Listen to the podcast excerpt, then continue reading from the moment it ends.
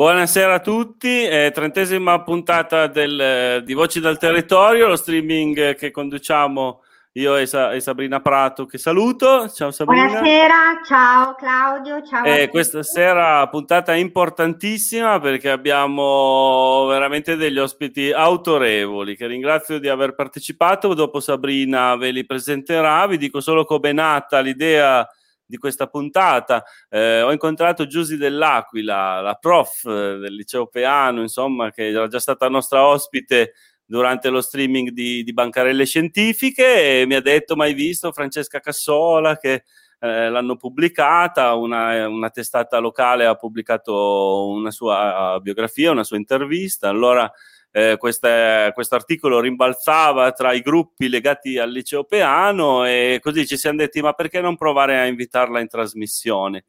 E tra una cosa e l'altra, insomma, poi abbiamo costruito su questa idea che c'è nata al supermercato questa puntata, quindi abbiamo poi coinvolto anche Cecilia Taverna e poi Emanuela Boveri in quanto presidente della ex, dell'associazione ex allievi del liceo Peano e giustamente ho voluto in trasmissione anche Giusy perché comunque è, lei, è da lei che è nata la scintilla che ha che ha fatto partire questa trasmissione, questa puntata qua eh, su temi scientifici. La seconda su temi scientifici, se, se, se mettiamo in, insomma in questa serie anche quella appunto su, su bancarelle scientifiche, mi auguro ce ne siano altre. Ora, insomma, Giusy, questa è una proposta, insomma, una, è comunque un, un, appello che ti faccio, visto che tu conosci tanta, tanta gente, tante, tante persone, tanti scienziati insomma ti propongo questa collaborazione futura e magari fare una serie poi di puntate legate ai temi scientifici. Ora mi zittisco, spengo proprio il microfono e lascio la parola a Sabrina Prato per le presentazioni. Allora, presentiamo le nostre illustri ospiti che sono Francesca Maura Cassola, la dottoressa Francesca Maura Cassola, la dottoressa Cecilia Taverna, la dottoressa Emanuela Boveri e la nostra professoressa Giusy Dell'Aquila del Liceo Peano. Allora, eh, dunque, eh, possiamo, iniziamo da Francesca Maura Cassola, anche perché è collegata dal Messico, per cui insomma non vorremmo mai avere dei problemi di connessione. E è una nostra illustre ospite, eh, una ex studentessa del liceo Peano che ha fatto carriera, ha studiato, ha studiato all'università prima di Pavia, ha studiato scienze e tecnologia per l'ambiente e poi eh, dopo aver eh, praticamente ha fatto poi eh, dei delle approfondimenti, delle, delle, delle eh, per, eh, eh, ce lo spiega lei perché io non, non lo so dire in quanto è, è, è una, una, dottoressa eh, che si occupa soprattutto oh, della uh, Te l'ho detto Sabrina che ci saremmo emozionati, vedi? Guarda che la puntata è un po' spessore. Mi sono impapinata, mi sono emozionata perché comunque eh, Fra- Francesca studia una cosa, ha studiato una cosa um, ha fatto dei dottorati sull'ecologia e sullo sviluppo uh, sostenibile, quindi ci spiegherà esattamente tutta la sua carriera eh, che è partita appunto dal, dal piano e poi dall'università di Pavia a poi, um, è poi volata in Messico, forse prima in Germania, giusto? O in Spagna? Lasciaglielo dire lei, lasciaglielo dire lei. Ce lo dice lei. Sì, buonasera a tutti. Quella che è andata in Germania è Cecilia. La Cecilia ah, è andata in Germania. mi sono confusa. No, non c'è problema. Siamo, sono qua anche per spiegare un po' il mio, il mio percorso. E, ehm, allora, come già è stato accennato, io la mia carriera è prettamente scientifica e ho frequentato la triennale giustamente a Pavia in scienze e tecnologie per l'ambiente e la natura, scienze naturali per, per gli amici, dove ho fatto um, una tesi su museologia e paleontologia degli invertebrati. Da lì sono passata in capitale, a Roma, all'Università della Sapienza, dove in quegli anni ho anche partecipato al progetto Erasmus, quindi per un semestre me ne sono andata a Madrid e ho seguito alcuni corsi di scienze ambientali nell'Università Autonoma di Madrid. Sono tornata a Roma e ho conseguito la laurea su una tesi riguardante il cambio climatico e in particolare il suo impatto su uccelli anfibi. Quindi ho spaziato un po' i, i temi e soprattutto questo del cambio climatico è un tema mo- che mi sta davvero molto a cuore, infatti lo, a tempo non perso sono anche divulgaci- divulgatrice scientifica e, e tratto proprio questo, questo, tema in varie conferenze. Prima di finire in Messico ho mm, fatto vari lavori e uno veramente molto importante per me è stato quello di eh, poter collaborare con l'Unione Internazionale per la Conservazione della Natura, che è conosciuto come IUCN, e per farvi un esempio di cosa tratta questa organizzazione, se voi nei telegiornali, nelle riviste avete sentito parlare, non so, dell'orso polare in estinzione o che tal pianta sta scomparendo o che, non so, recuperando, cose dette a caso, ma è proprio questa organizzazione che stila le cosiddette liste rosse a livello mondiale per piante, animali, funghi e insetti. E io ho avuto la fortuna e l'onore di lavorare per questa organizzazione e stilare, aiutare nella stilare queste, alcune di queste liste rosse. E da lì, mentre che facevo vari lavori, ho cercato come seguire il mio percorso accademico, quindi ho cercato dottorati, ho cercato anche lavori in conservazione della natura. Come è normale nella carriera accademica, i rifiuti sono all'ordine del giorno e ce ne sono stati vari finché non ho vinto la borsa di studio che mi ha portata qui, qui in Messico dove sono appunto attualmente e sto, sono al quarto e ultimo anno di dottorato, qui i dottorati durano quattro anni e ehm, mi sto concentrando sullo studio di una tartaruga terrestre che è chiamata in latino Rhinoclemis areolata, in messicano mojina e Chacpol in maya. Purtroppo non so gli altri nomi, ma è una specie che si distribuisce tra Nord e Centro America. E quello che stiamo facendo, io, io, come alunna di dottorato, è studiare l'ecologia e l'etologia, che sarebbe parte del comportamento di questa specie, in particolare sulla sua riproduzione, quindi corteggiamento e copula.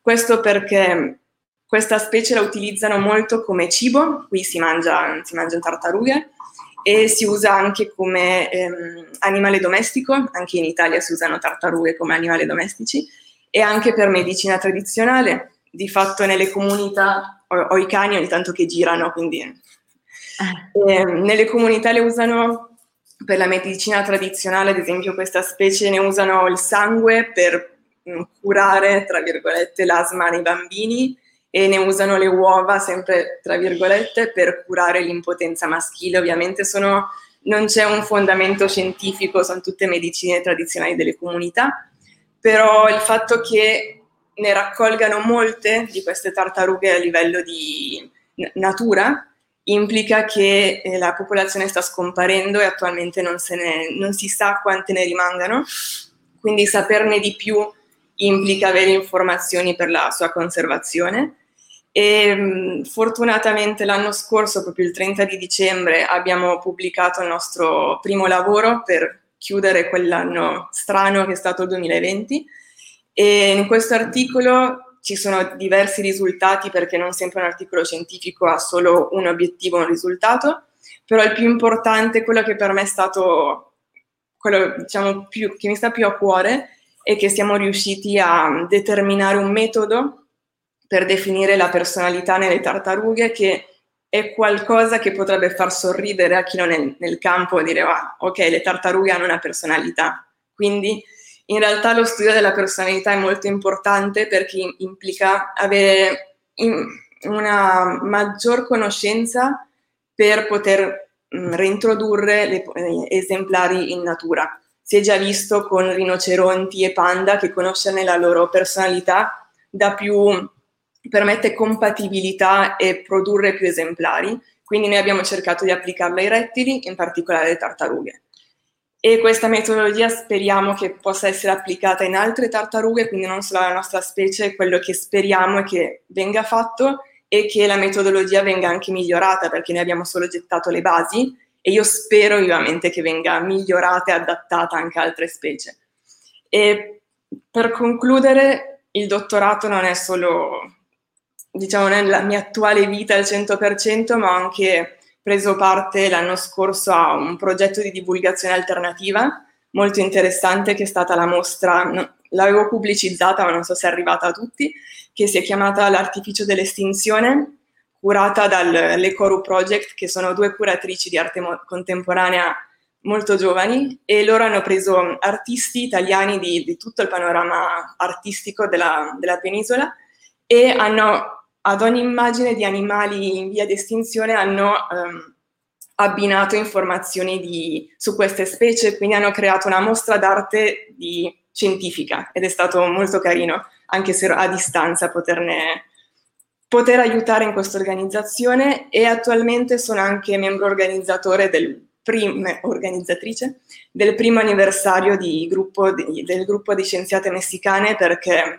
a livello internazionale sappiamo che c'è un po' di eh, disuguaglianza di genere, soprattutto in accademia per le donne e in Messico si sente molto questo problema e quindi si è creato un gruppo per creare visibilità ai lavori delle scienziate e quest'anno creeremo questo evento per incrementare la visibilità dei, dei nostri lavori. E più o meno questo è quello che ho fatto e che sto facendo poca roba, eh, capite perché mi sono impapinata, no? Cose semplici, no, veramente molto molto interessante. E, e, e, niente, adesso lasciamo però la parola a Cecilia Taverna, dottoressa Cecilia Taverna, che eh, anche lei è un ex allieva del eh, liceo Peano di Tortona, ha studiato poi a Pavia, si è laureata in anatomia patologica e anche lei ha fatto un percorso per, molto particolare, le, eh, le, chiediamo naturalmente di raccontarci il suo percorso, che è partito Grazie. da Tortona ed è arrivato poi in altre nazioni. Sì, grazie mille, grazie di avermi grazie a te. coinvolta. E io sì, mi sono studiato a Tortona al liceo classico e mi sono diplomata nel 2007 e quando lo scrivevo ci ho pensato un po' perché ho pensato ma non lo so, forse nel 2007 penso che sia abbastanza probabile.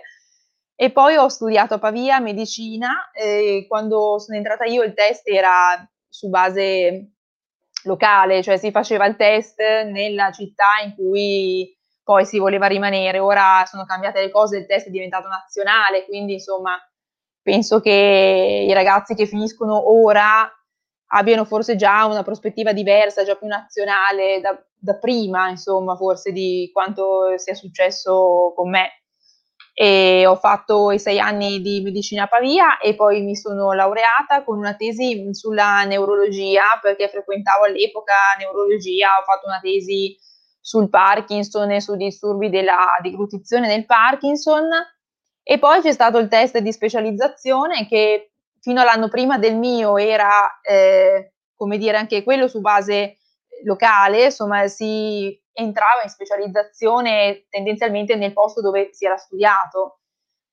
E per uniformarci di più al resto dell'Europa eh, si è pensato che forse sarebbe stato meglio fare un test in cui i ragazzi avevano una graduatoria nazionale e poi si abbinavano scelte eh, dello studente con la disponibilità della università a seconda della graduatoria però a livello insomma di tutta la penisola. E io tra le mie scelte avevo messo anche anatomia patologica perché mi era piaciuto molto studiarla, è una materia complessa e è un po' una materia che si studia a medicina, è uno degli esami più grossi, quindi hai un'ansia terribile, non vedi l'ora di superarlo e poi cerchi di dimenticartelo il prima possibile perché è un incubo. E, però, insomma, io sono un po' testarda, quindi ho pensato, vabbè, proviamo. E poi sono entrata a Siena in realtà, sono entrata a Siena e mi è stato proposto un posto a Firenze come sede dislocata. E quindi sono andata a Firenze anche perché Siena è un po' difficile sia da raggiungere che poi da, insomma, per muoversi in Toscana Siena è un po', insomma, una nicchia abbastanza lontana e sono stata a Firenze eh, tre anni e mezzo e poi la specializzazione quando l'ho fatta io durava cinque anni, ora so che è diventata di quattro anni e fino a 18 ah. mesi si potevano fare fuori e ovviamente è una cosa che ho colto subito mh, mm, per fare un po' di esperienza anche in giro e quindi sono stata sei mesi in Germania a Erlangen che è un paesino piccolissimo della Baviera vicino a Norimberga dove è in mezzo alle al nulla, mm, però ci sono due cose importanti, una è l'università e l'altra è la Siemens, quindi in realtà è vivissima, ci sono un sacco di studenti, ci sono un sacco di persone che lavorano anche alla Siemens. E ho fatto sei mesi là con dei progetti sulla, sui tumori del distretto testa-collo e col mio professore di, di, Firenze, che poi è andato a Pisa, è diventato professore ordinario a Pisa, e con questo professore tedesco e, e, quindi insomma ho prodotto tantissimo e là sono proprio è un'altra mentalità, c'è molta meritocrazia, forse per certi versi è anche una meritocrazia diversa rispetto a quella a cui siamo abituati noi, sono tutti molto aperti alle idee, sono molto aperti ai progetti nuovi, insomma nell'ambiente accademico italiano certe volte si fa fatica se una persona ha tante idee, tante cose da voler fare a inserirsi sono giochi che vanno al di là forse della voglia di fare soltanto di una persona. E, e quindi poi sono tornata dalla Germania, ho mantenuto i rapporti con questo professore e sono andata a Pisa per seguire il mio prof che è diventato ordinario e mi sono specializzata a gennaio del 2020, ancora in presenza, perché il coronavirus non era, non era ancora così e, mm. e ora ho iniziato il dottorato eh, sui tumori testa-collo, però parallelamente mi occupo anche di patologia mammaria, di tumori mammella, perché qua a Pisa c'è un grosso centro senologico in cui la paziente viene proprio seguita dal momento della diagnosi fino alla terapia e quindi in questo grosso percorso multidisciplinare ci stanno tante figure professionali diverse, quindi c'è il chirurgo, c'è il radiologo prima, il chirurgo, il chirurgo passa per l'anatomopatologo e poi ehm, l'oncologo e le terapie, quelle sistemiche, insomma. E, ehm, è un percorso lungo, è un percorso per cui devi avere veramente molta motivazione, penso anche Francesca lo possa confermare, perché insomma le difficoltà non sono poche, l'ambiente italiano è questo, però mi sento di consigliarla come, insomma, come prova, come prova per se stessi, ma anche perché bisogna un po' seguire le cose che uno vuole fare, soprattutto ora come, come momento storico e ora come persone che siamo noi, insomma, alla fine siamo, mi reputo giovane, cioè non dico teenager, però certo. siamo giovani e quindi no. insomma bisogna provarci, bisogna provarci sempre. Poi i progetti a lungo termine sono difficili da fare, cioè anche confrontandomi con, non lo so, i miei genitori che sono del 51 tutti e due, loro avevano un'altra mentalità completamente, cioè loro erano sempre sul progetto a lungo termine, io molto meno, però insomma penso che per ora vada bene così, quindi ora ho questo progetto di dottorato che qua dura tre anni e poi vedremo insomma. Certo, è molto interessante il tuo percorso veramente. So che um, ti occupi anche eh, dei tumori del naso sinusali, vero? Sì, il mio progetto di dottorato si focalizza sul cercare delle mutazioni in questi tumori che sono rari, però sono anche piuttosto aggressivi, i pazienti ah. spesso hanno recidive, hanno problematica a distanza e nonostante gli ultimi vent'anni per alcune patologie siano stati dirimenti, quindi c'è stato un cambio completo di terapia, c'è stato un impatto fortissimo sulla prognosi, i tumori nasosinusali, nonostante i progressi della chirurgia da una parte, della radioterapia dall'altra, della chemioterapia, hanno ancora una forte mortalità, un'alta mortalità e quindi volevamo trovare eh, alcuni studi sono abbastanza promettenti di, altre, di altri gruppi, soprattutto gli americani, ehm, delle mutazioni che possiamo usare come target per terapie nuove, visto che più si va avanti e più la terapia per i tumori si cerca, si cerca di farla personalizzata, quindi sempre meno terapie standardizzate, sempre più terapie in cui il paziente preso singolarmente con il suo tumore, con le sue mutazioni, con, sua, eh, con le sue caratteristiche, viene trattato proprio specificatamente per se stesso. E esatto. questo, insomma, è, è, un progetto che sicuramente coinvolgerà altre sedi della Toscana, quindi non soltanto Pisa, ma anche altri, altri istituti, perché sono tumori piuttosto rari, quindi anche la casistica non è così grande. E poi sicuramente coinvolgerò anche di nuovo il mio professore della Germania, perché lui è molto vulcanico e sempre pronto a, insomma, ad aiutare e a collaborare. Anche la collaborazione europea è fondamentale, insomma, è fondamentale per noi perché comunque in Europa ci si sente secondo me più o meno a casa. Cioè, io sono stata sei mesi in Germania e devo dire che a parte la lingua, che comunque non ho imparato perché mi è bastato l'inglese, eh, complessa, io proprio non ce l'ho fatta, però a parte magari difficoltà linguistiche, ma in realtà io credo che il clima europeo sia veramente tutto abbastanza accogliente. Comunque, Quindi, Comunque Cecilia è un esempio che eh, non è vero che dall'Italia ci sono sempre i cervelli in fuga, nel senso che sì, ha fatto un po' dei dottorati in Germania, eh, ma è tornata poi in Italia. E questo è, insomma, pregevole, no? Perché si parla tanto di cervelli in fuga che poi fu, appunto fuggono all'estero e non tornano più in Italia. Eh, invece lei è un esempio che appunto si può tornare, si possono fare cose molto interessanti anche qua in Italia. Lascio la parola invece adesso alla dottoressa Emanuela Boveri, che anche lei è una ex allieva ed è anche la presidente dell'associazione ex allievi del liceo Peano e anche lei è laureata in anatomia patologica eh, e lavora a San Matteo di Pavia.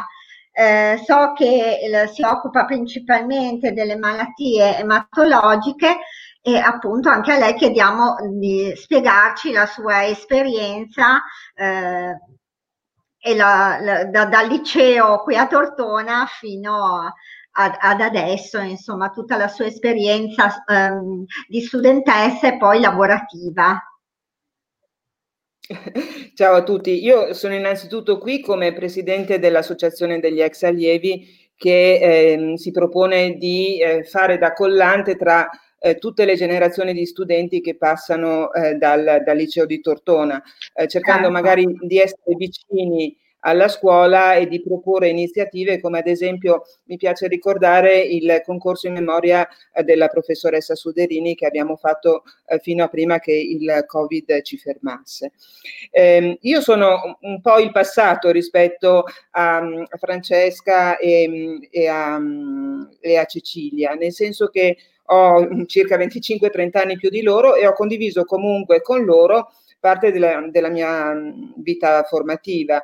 Mi sono eh, diplomata al liceo classico di Tortona, ho fatto medicina, mi sono specializzata in anatomia patologica con il dottorato in patologia umana e lavoro a Pavia dove eh, ho fatto anche l'università e sono attualmente vice direttore dell'anatomia patologica.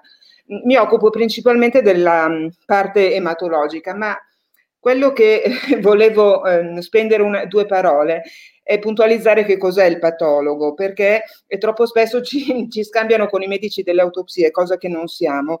Eh, il nostro lavoro è stare al microscopio e vedere al microscopio tutti i campioni e che i clinici tolgono ai pazienti. Ma il nostro lavoro negli ultimi anni è diventato importantissimo e diversissimo da come l'ho iniziato.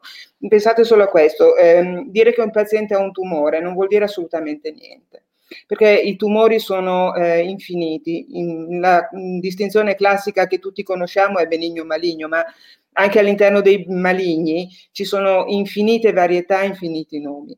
Noi diamo un nome a questi tumori, ma soprattutto gli diamo una carta d'identità, nel senso che andiamo a vedere quali sono i suoi profili e forniamo questi profili ai clinici che cureranno eh, il paziente. Il profilo, la carta d'identità del tumore consente al clinico di scegliere la terapia migliore, che può essere una terapia chirurgica, la radioterapia, la chemioterapia classica, l'immunoterapia. Ormai sono infinite le armi e come diceva Cecilia prima, si va sempre ver- di più verso una personalizzazione delle terapie, quelle che si chiamano le terapie bersaglio, cioè sappiamo che il tumore ha un certo bersaglio e fortunatamente la tecnologia e la, la farmacologia, eccetera, ci aiutano a sviluppare dei farmaci che vanno a colpire esattamente quel bersaglio senza disturbare più di tanto ehm, le, le, cellule circostanti. È un mondo che è cambiato completamente da quando io ho iniziato, in cui facevamo praticamente solo una stadiazione di questi tumori, ad adesso in cui ci sembra veramente di fornire delle armi importanti per quella che è la terapia e la prognosi di tutti i pazienti. Io servo anche di confronto di come sono cambiate le cose eh, in ambito ehm, formativo. Ecco. Come ho detto, ho fatto il liceo Tortona come loro, ma facendo l'università io non ho fatto tutti gli esami di ammissione che hanno fatto loro. Io mi sono iscritta e basta. E questo nel bene e nel male. Ho, fa- ho fatto semplicemente l'esame per accedere alla scuola di specialità, che però era solo locale, non mi sono mai spostata da Pavia. Um, uno, non ne ho mai sentito la necessità, ma forse anche la mia generazione non aveva le capacità per spostarsi più di tanto. Pensate banalmente a questo. Eh, uscendo da classico, io avevo fatto cinque anni di inglese, tre alle medie e due al ginnasio. Le mie conoscenze di inglese erano bassissime. Ho dovuto reimpararlo da capo quando ho iniziato la specialità, quindi durante gli anni dell'università e anche magari un po' dopo, io non avevo la possibilità di andare all'estero perché non conoscevo la lingua. E l'altra cosa che molto spesso i giovani non considerano è che per noi era tutto cartaceo. Vale a dire che il bando di concorso eh, per il dottorato in Messico, io non potevo essere a conoscenza che ci fosse. Io eh, potevo essere a conoscenza del bando di dottorato che era nella, nell'istituto accanto al mio, sicuramente eh, non eh, in Francia, non in Inghilterra, non negli Stati Uniti. E poi magari questi bandi arrivavano, eh, arrivavano, arrivavano per via cartacea sulla scrivania del mio direttore si guardava bene magari dal dirlo a noi giovani perché era un po' geloso del fatto che noi magari se ne volessimo andare, volessimo fare altro.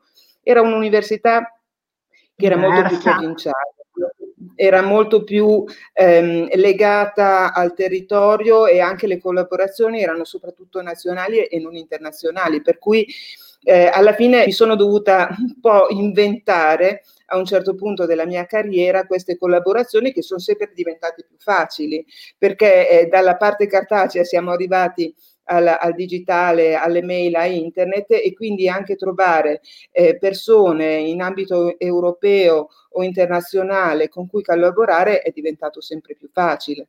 E questo ha facilitato eh, sia il lavoro locale che il lavoro di ricerca perché una delle cose belle dell'anatomia patologica, e spero che Cecilia mi dia ragione, è che noi eh, vediamo tanta routine, mandiamo via tanti casi eh, perché ehm, bisogna chiudere il caso il più velocemente possibile, ma ogni caso che noi vediamo ehm, innanzitutto ci forma e soprattutto su quel caso lì lo possiamo usare anche a fini di ricerca, eh, come ad esempio sta facendo Cecilia adesso sui tumori eh, nasofaringei, per cui è un discorso molto interessante in cui la ricerca e la routine sono eh, intimamente commisse. Sì, e, ehm, certo. Niente, questo è quello che eh, volevo dire per confronto a loro, ecco, le cose sono cambiate e quello che è cambiato è anche la possibilità di eh, andare eh, all'estero anche durante gli anni del liceo. Forse il ah. liceo è rimasto ancora un po' più stanziale, più facile trovare persone che vanno fuori durante gli anni dell'università con i progetti Erasmus o durante la specialità eh, come ha fatto Cecilia. E al liceo è ancora un po' più difficile, ma eh, penso che una volta finita questa maledetta periodo si potrebbe implementare questa, questa parte qui. E poi l'altra cosa che è cambiata, secondo me, è sempre in meglio, è che il liceo, anche se forse rimane più nascosto, ha saputo adattarsi a quelle che sono le possibilità ehm, dei giovani all'università. Banalmente, eh, tutto il liceo prevede dei corsi di lingua per tutti i cinque anni e quindi uno esce con una formazione linguistica alta, non solo, ma ad esempio il liceo Peano ha messo in atto da tantissimi anni i corsi di potenziamento linguistico con le certificazioni e anche questo per i ragazzi è importantissimo, oppure i corsi di uso del computer.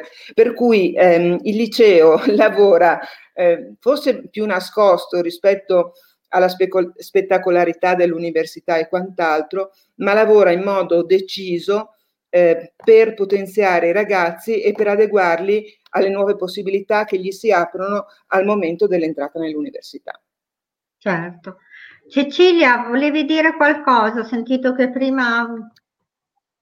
No, no, no. Stavo, stavo, ascoltando perché mi, io, insomma, dai tanti anni che il liceo piano organizza questi corsi di potenziamento, perché quando io ero credo in seconda o terza liceo classico, quindi non mi ricordo, però uno degli ultimi anni avevo sostenuto il first e quindi c'era stato fatto un pomeriggio a settimana per non, non mi ricordo ora quanto, tutta una serie di lezioni eh, e poi abbiamo sostenuto l'esame a Milano, però certo. insomma è stato importante perché poi d- durante l'esame di inglese, il primo anno di università, mi era stato abbonato una parte di esame perché chi aveva una certificazione riconosciuta eh, poteva sì. insomma risparmiarsi, credo, non so se una parte di esame o addirittura tutto o le lezioni sì, infrequenti. Sì, una volta addirittura credo di ricordare che addirittura tutto, adesso forse una parte, vabbè comunque anche questa è una, una cosa, una buona cosa ovviamente. Sì.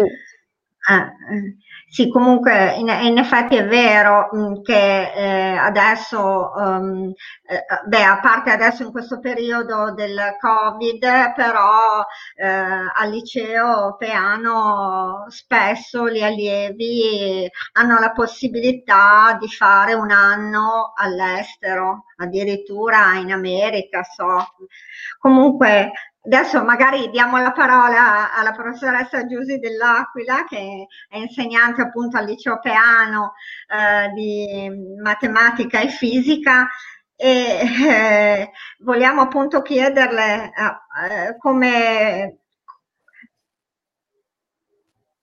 come, come studiare come era una volta studiare al liceo ai nostri tempi, che anch'io ho studiato il piano, e come invece è adesso, come è cambiato, che possibilità in più, è un trampolino più di lancio verso eh, l'università, verso il mondo del lavoro, verso all'estero. Eh, sì, allora buonasera innanzitutto eh, e grazie per questo invito perché ascoltare eh, le storie di queste ospiti mi è, mi è veramente eh, gradito e sono veramente molto interessanti. Eh, direi che eh, rispondo in continuità con quello che hanno già detto loro. Eh, studiare al liceo, eh, come in generale studiare nella scuola superiore in Italia, chiaramente, è cambiato nel tempo perché si è adattato a, alle nuove... Ehm, diciamo, sfide che eh, gli studenti universitari e successivamente nel mondo del lavoro i, i giovani eh, avrebbero trovato.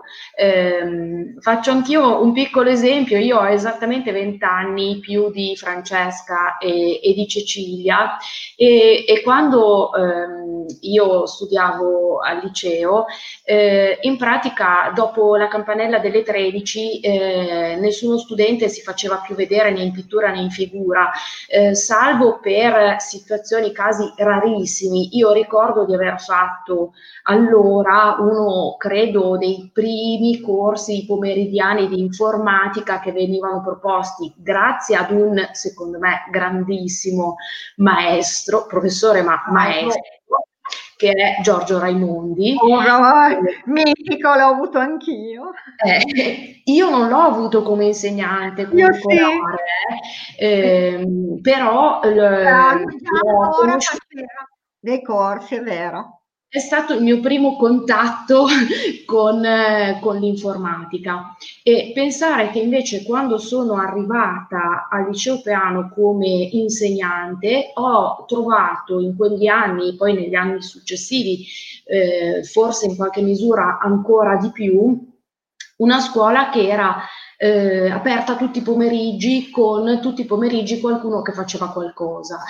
Eh, quindi si è davvero modificato il mondo della scuola eh, superiore nel senso di ampliare il più possibile il ventaglio eh, delle proposte, delle offerte, eh, per seguire due, secondo me, filoni eh, molto importanti. Uno per cercare di ehm, collegarsi meglio a quello che eh, possono essere i percorsi futuri e quindi eh, importantissime le lingue, ora le certificazioni ci sono anche per gli studenti del linguistico per le altre lingue, cioè per il tedesco e, e per il francese.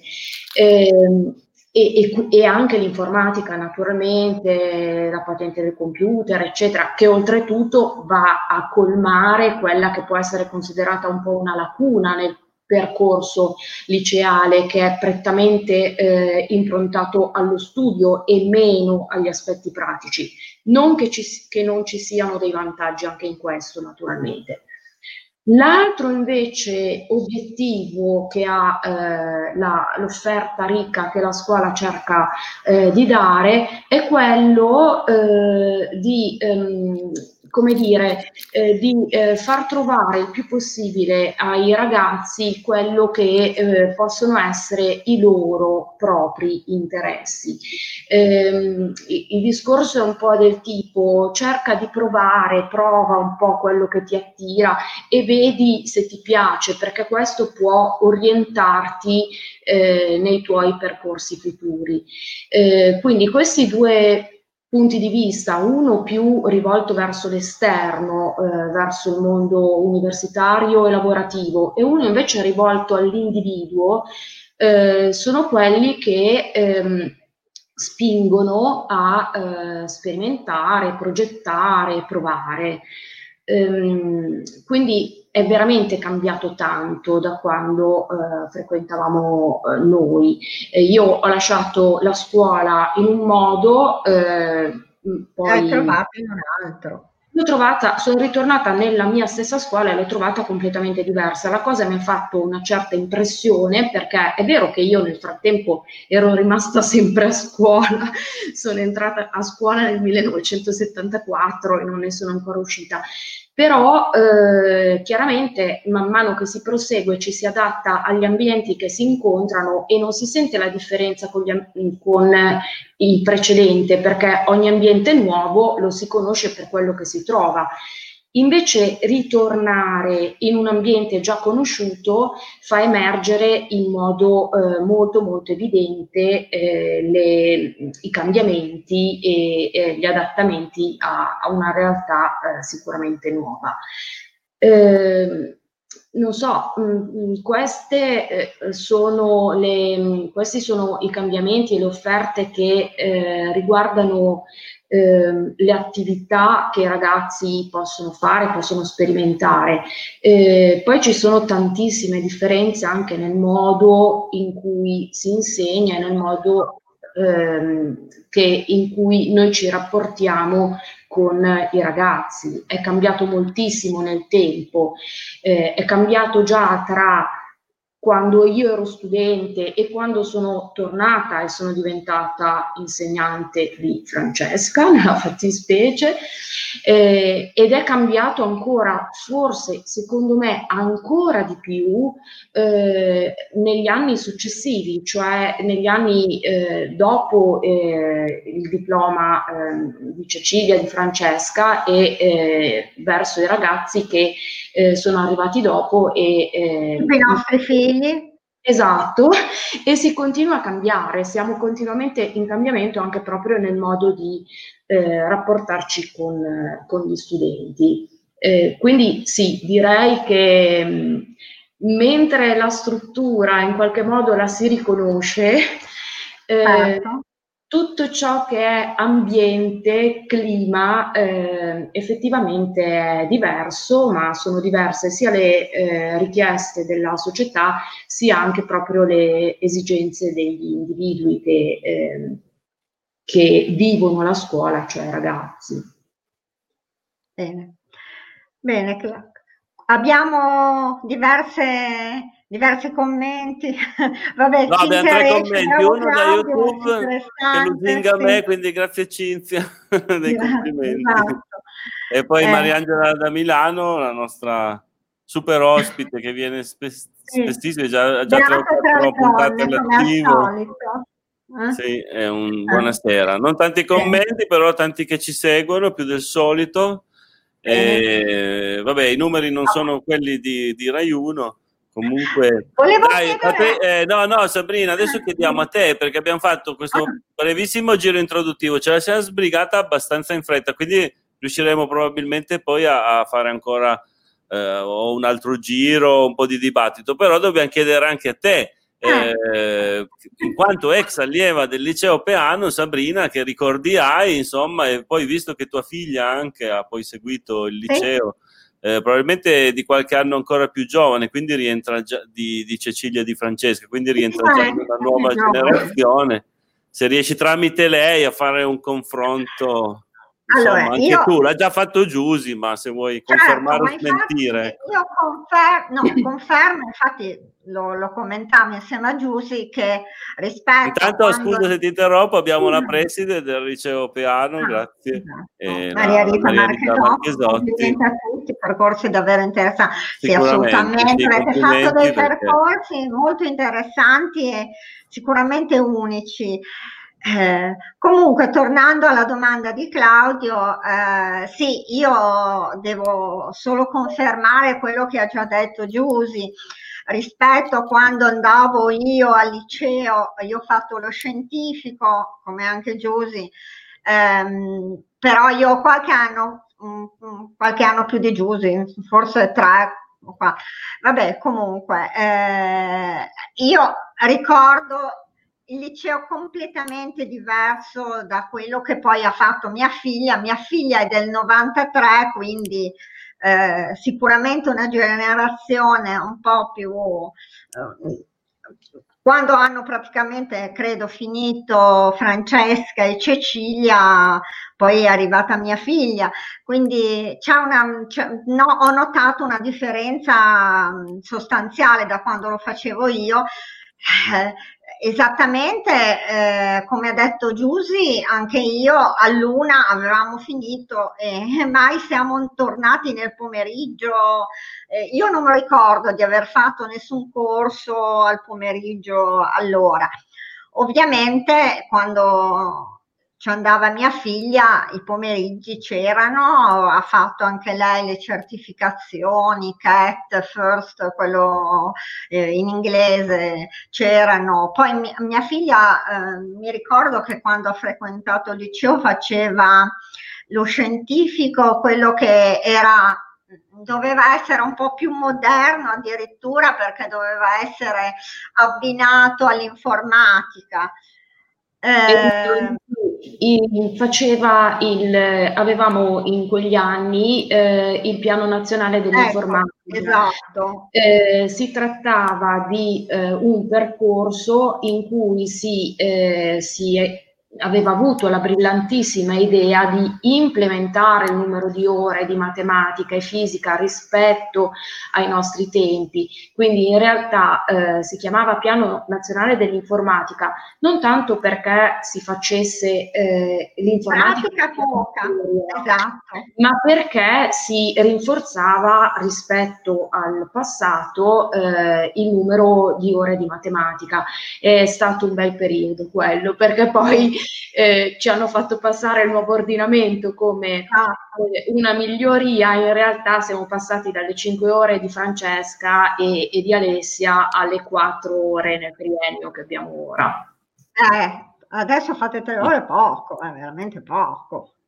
E queste sono le ore curricolari come previsto dai piani nazionali. Ah, eh, Poi noi eh, ci mettiamo eh, tutto il nostro impegno eh, per certo arricchire perché poi c'è la squadra di matematica, poi c'è eh, lo stage, quindi eh, cerchiamo comunque, poi ci sono i laboratori per le bancarelle, cioè mh, mm, sì, quello sì, che no, sicuramente. curricolare cerchiamo di eh, dove si può di arricchirlo noi, però certo che eh, la scelta successiva eh, ha penalizzato tutti i licei che avevano la sperimentazione PNI e naturalmente moltissimi licei sul territorio nazionale avevano attivato questa sperimentazione che permetteva di avere eh, un maggiore numero di matematica.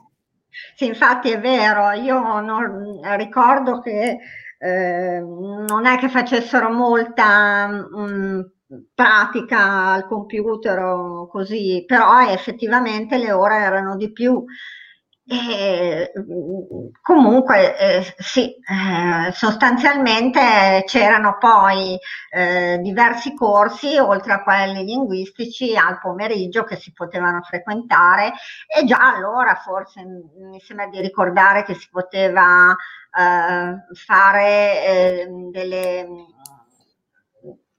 del, c'era l'opportunità eh, di fare esperienza all'estero quindi completamente diverso da, da quando l'abbiamo fatto. Riguardo, riguardo, al tema dell'esperienza all'estero, dobbiamo poi, ricordati Sabrina, invitare una volta la Fenice APS, che è l'associazione tortonese che si occupa di queste cose. Magari esatto. proprio tramite Giusy, che la vedo già annuire, sì, ho presente, magari tramite lei riusciremo. Ma la domanda che volevo fare io quando adesso No, però ascolta, abbiamo qua, abbiamo la fortuna di avere due ricercatrici di un certo livello, certo. senza nulla togliere agli altri io volevo chiedere assolutamente a Francesca, Francesca Maura, insomma Francesca, eh, come si svolge la, cioè, cosa fa, come si svolge la giornata lavorativa di una persona che studia le tartarughe, le inseguite eh, sulla spiaggia? È facile perché le tartarughe sono particolarmente lente. allora, già posso no. dire che le tartarughe non sono lente, anche se c'è questo mito. E, ehm, in realtà dipende, dipende da cosa si studia, se si studia in campo, in natura o nel mio caso è in semicattività. E quello che ho fatto io è stato, cer- i primi due anni ho cercato in natura questa tartaruga, ma è stato abbastanza complicato, anche perché i fondi non erano molti, ho dovuto usare soldi di tasca mia per viaggi, eccetera e come ho detto non ne ho trovate molte per cui ho dovuto fare il mio progetto è cambiato nel dottorato può succedere anche questo che uno parte con un progetto non è più mh, mm, non si può seguire o succede qualcosa per cui si cambia o una parte o si cambia totalmente. Io ho dovuto fare un cambio abbastanza radicale il soggetto è rimasto lo stesso e non trovandolo in natura ho fatto come un comunicato alla città alla cittadina e zone limitrofe per sapere se le persone avevano questa tartaruga, se me le potevano prestare, ovviamente spiegando dove le avrei mantenute, eccetera. E ho avuto fortunatamente una buona risposta. Ho, mi hanno prestato come un centinaio di tartarughe, ovviamente non tutte si potevano utilizzare.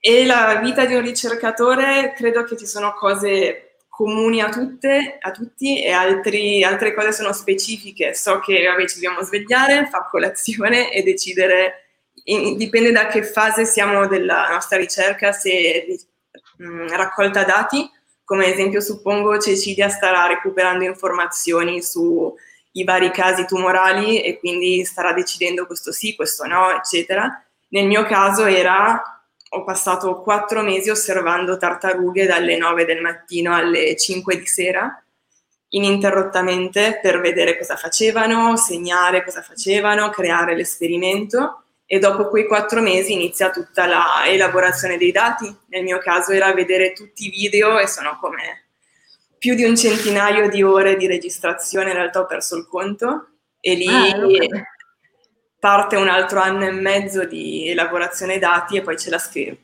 statistica, risultati e pubblicazione se, se uno ha la fortuna. E tu infatti hai pubblicato recentemente su una rivista i risultati del tuo lavoro. Esatto. Invece a Cecilia, dai, per approfondire un po', per scavare eh. un po' nelle vostre vite professionali, insomma, dal momento che vi abbiamo qua. E... No, volevo chiederti, tu l'hai già accennato, a dire la verità, l'argomento, insomma, co- come la ricerca medica nel tuo caso, no? sia, sia eh, tessuta, per così dire, a livello europeo, quanto una rete europea o addirittura internazionale, mondiale, lavora eh, in sinergia appunto per sconfiggere le malattie? Sicuramente classif- già la classificazione dei tumori che usiamo di routine unificata ed è a livello internazionale. E, e sono i libri della WHO, che è l'OMS, che, di cui sentiamo parlare tutti quotidianamente da quando eh, questa pandemia è in corso. Più siamo standardizzati e più riusciamo a classificare tutti uguali eh, i tumori e sicuramente più informazioni riusciamo a prendere e a scambiarci in modo corretto, sia a livello ovviamente territoriale, ma soprattutto per ricerca scientifica poi su tumori abbastanza rari come quello che eh, sono andato a studiare, sto studiando io nel testacollo a livello anche eh, europeo e, e internazionale.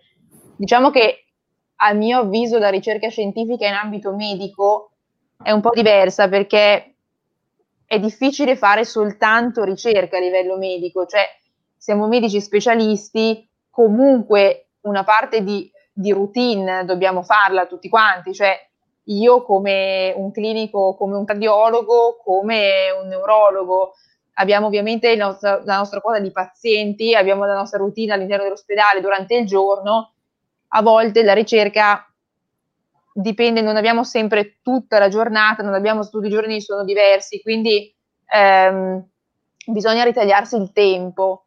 Diciamo che eh, la, insomma, la caratteristica, ma che è comune anche a Francesca, è proprio impegnare il tuo tempo, la tua concentrazione, a volte anche il tuo tempo libero, spesso il tuo tempo libero a fare qualcosa per il tuo dottorato, per la tua ricerca, al di là degli orari standard che uno fa durante la giornata nel mio lavoro, ma anche durante la specializzazione, cioè ho passato weekend a cercare casi, a mettere casi nei database, a cercare di fare statistiche, però eh, è una cosa che deve piacere, una cosa che devi essere spronato a fare da te stesso. Beh, in ambito medico abbiamo sempre la parte ovviamente di routine eh, che parallelamente va con la ricerca, quindi insomma è un po' forse la, la cosa diversa rispetto a Francesca, cioè difficile che una persona faccia soltanto il ricercatore, soltanto il dottorato. Sì, noi però... abbiamo anche corsi. Una eh, cosa esatto. da dire è che i dottorati sono a seconda di dove si fa, sono diverse, ad esempio c'è da tre anni, c'è da quattro anni. Adesso non so come sia la situazione in Italia, però ad esempio noi abbiamo ogni anno un esame finale, ogni semestre una valutazione e se ti bocciano a quello tu perdi la borsa di studio, perdi il dottorato. Abbiamo, nel mio caso abbiamo anche esami nel, da fare nel primo anno o al massimo al secondo e, uguale, e tutte le volte Certo, non è solo ricerca, sarebbe bello solo fare ricerca e dedicarsi eh. a tempo pieno, come ha detto Ceci, però alla fine non è così. Non abbiamo a volte vacanze, non abbiamo fine settimana, anche se ci dicono otto ore, non sono mai otto ore. Cioè il dottorato, ma lo studente in generale non sono mai le otto ore che gli si chiedono. Assolutamente. Su questo siamo assolutamente sì, un po', eh, non è molto standardizzato il dottorato a livello, boh, penso europeo, ma anche appunto internazionale, perché ogni università eh, a livello almeno eh, nazionale ha le sue regole. Io conosco una ragazza mh, mm, che si chiama Giorgia Giacomazzi, che ha un anno in meno di me, però ha fatto il liceo, insomma, in contemporanea a noi, non so se Francesca la conosce, lei è stata in Belgio, ha fatto biotecnologie e in Belgio il dottorato è fino a quando tu non finisci il tuo progetto. Quindi tu vai avanti e ovviamente ti trovano i fondi, che è un problema non grosso, però è un problema anche un po' italiano. ti trovano i fondi fino a quando non finisce il tuo dottorato, quindi possono passare anni, però non importa, cioè l'importante è finire la ricerca che stai facendo.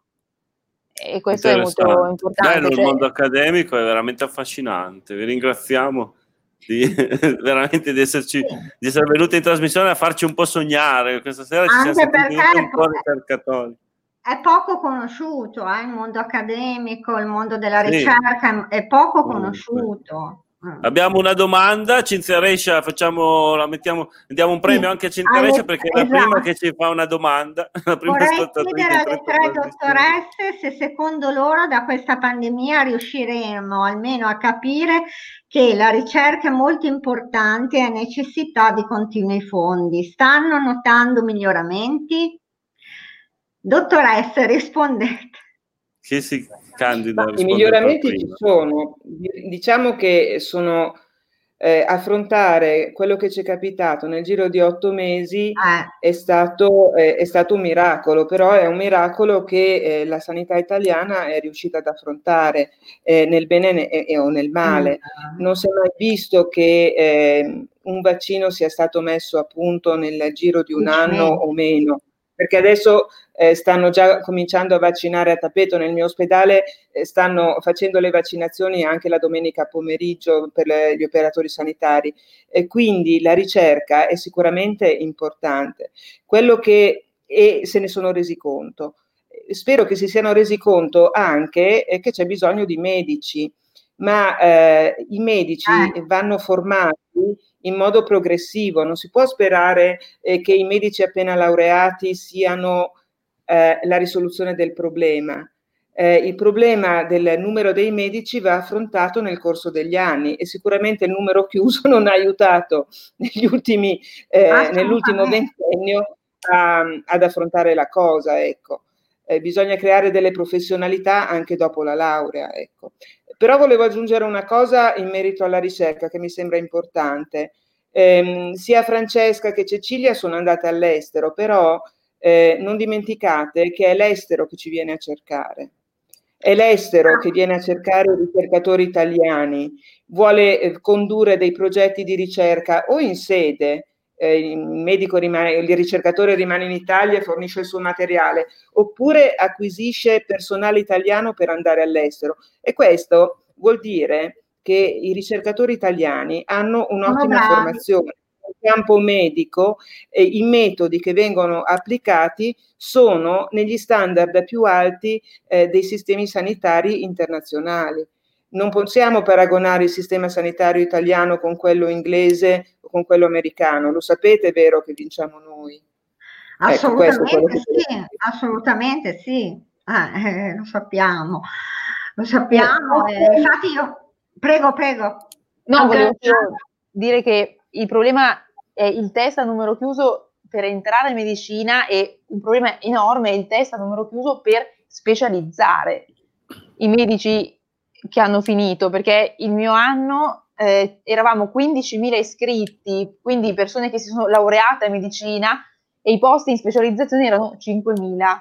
Quindi vuol dire che due laureati su tre non si possono specializzare e quindi è possibile che due laureati su tre vadano a specializzarsi fuori. Eh, ma, perché, ma perché eh, 30 anni di ehm, numero chiuso hanno ridotto il personale universitario, certo. che come sai benissimo Cecilia, il personale univer- che fa i corsi di medicina è lo stesso che ti fa il corso di specialità.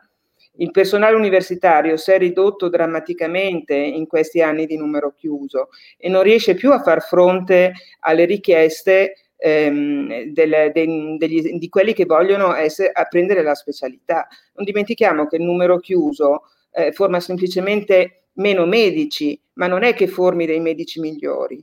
No, certo. Rescia ha fatto una domanda bomba. so sì, io vorrei dire una cosa non legata alla medicina, perché hanno parlato di fondi e io mi sento di dover parlare anche del mio campo perché purtroppo se i fondi arrivano a medicina nella parte di scienze naturali e biologia i fondi sono molto molto pochi, sono zero se consideriamo che chiudono i musei, che chiudono i eh. parchi, eh. per cui noi non abbiamo dove fare ricerca e molto spesso i fondi vengono girati su... La sanità è super importante, ma mancano anche per paleontologia, cioè un esempio classico, i soldi che arrivano a Pompei per mantenere i resti, la, molti vengono dai libri di Alberto Angela, cioè mancano fondi in Italia mancano fondi, se no io sarei magari rimasta a studiare. Io ho vinto, vinto una borsa, ah. ho vinto un, un, un, posto di dottorato senza borsa, il che implicava che o dovevo lavorare mentre facevo il dottorato, che il dottorato, come Cecilia ha sottolineato e come ho detto anch'io, è molto pesante, avrei dovuto anche lavorare o cercare nel mentre altri fondi.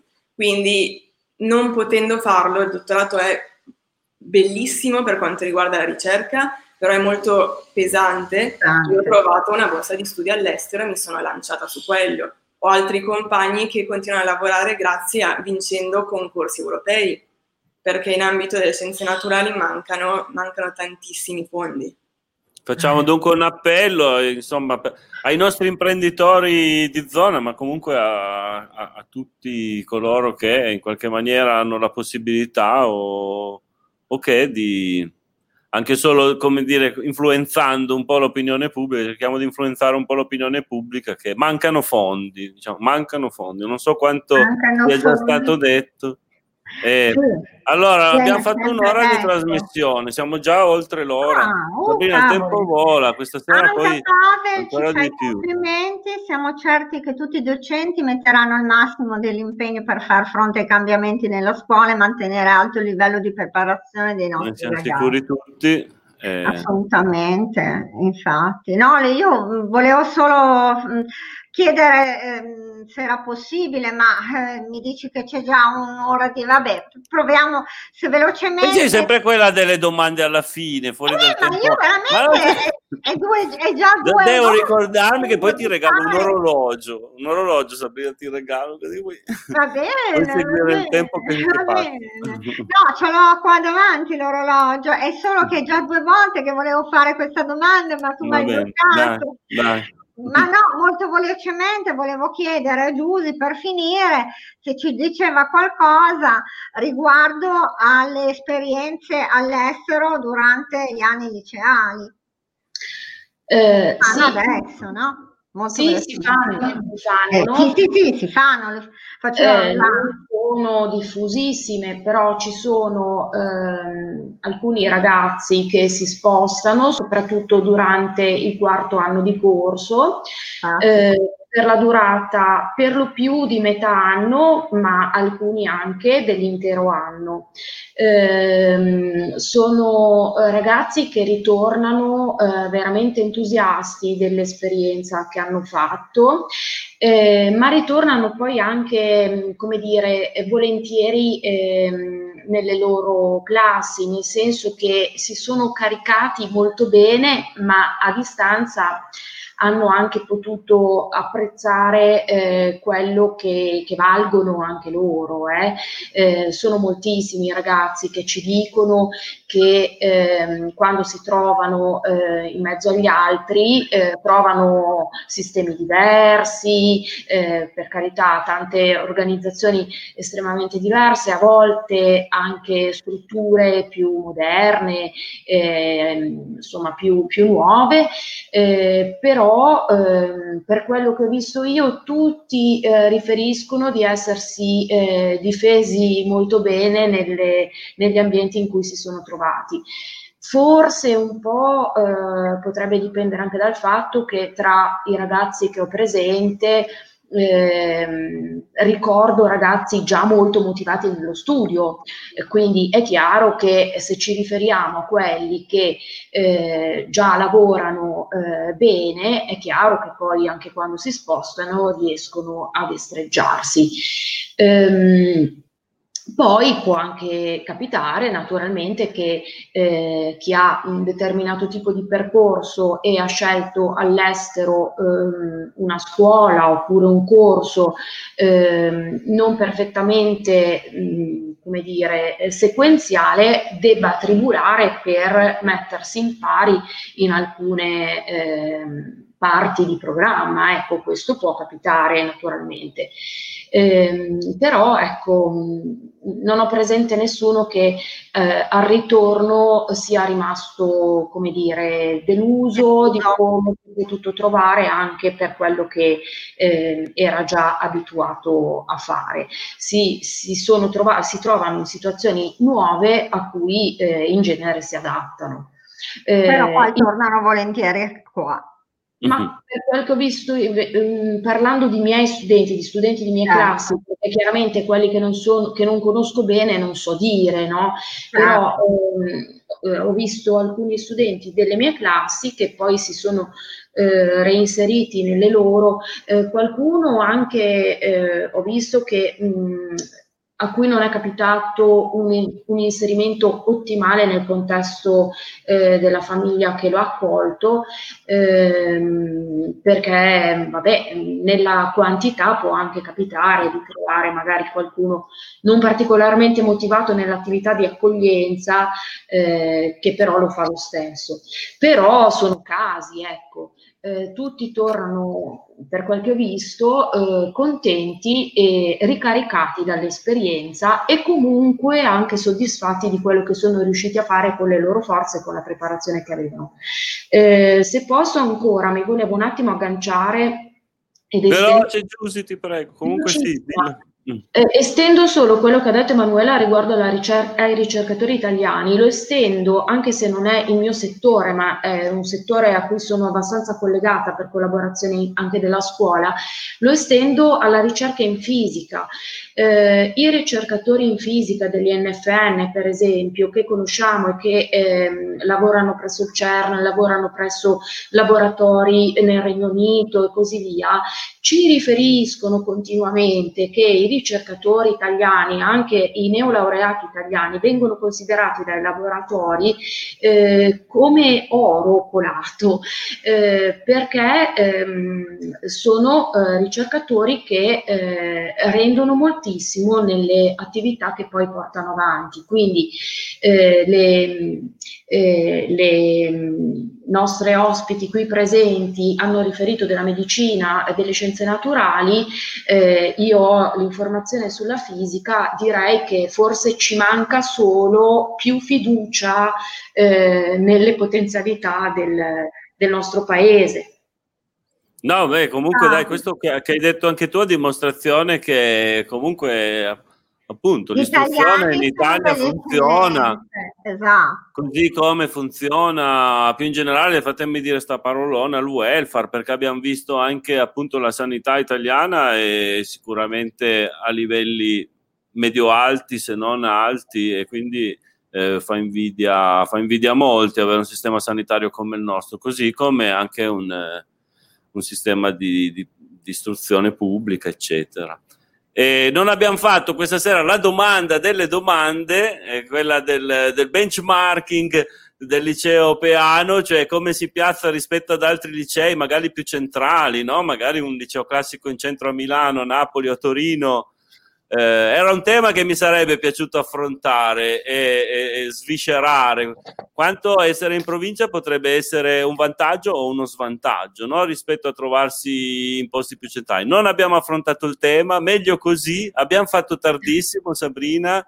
Perciò non io inizio a salutare tutti e a ringraziare. Abbiamo detto delle, hanno, hanno detto le nostre ospiti eccellenti, delle cose veramente interessanti, le loro esperienze sono sicuramente importantissime e uniche e quindi è anche giusto fare tardi perché quando ci ricapita speriamo sì, è vero, abbiamo sfruttato avere... a pieno l'occasione giusto, esatto. ben detto esatto. Sabrina esatto, quindi le ringraziamo le ringraziamo tanto e le auguriamo il meglio a tutte quante, sì. sia Francesca sia Cecilia che sono giovani Grazie. e Manuela che è giovane lo stesso, è una nostra dottoressa. Sei il nu- nuovo presidente, quindi anche te inizi una, esatto. nuova, una nuova carriera esatto. come La nuova presidenza dell'associazione ex allievi di... Eh?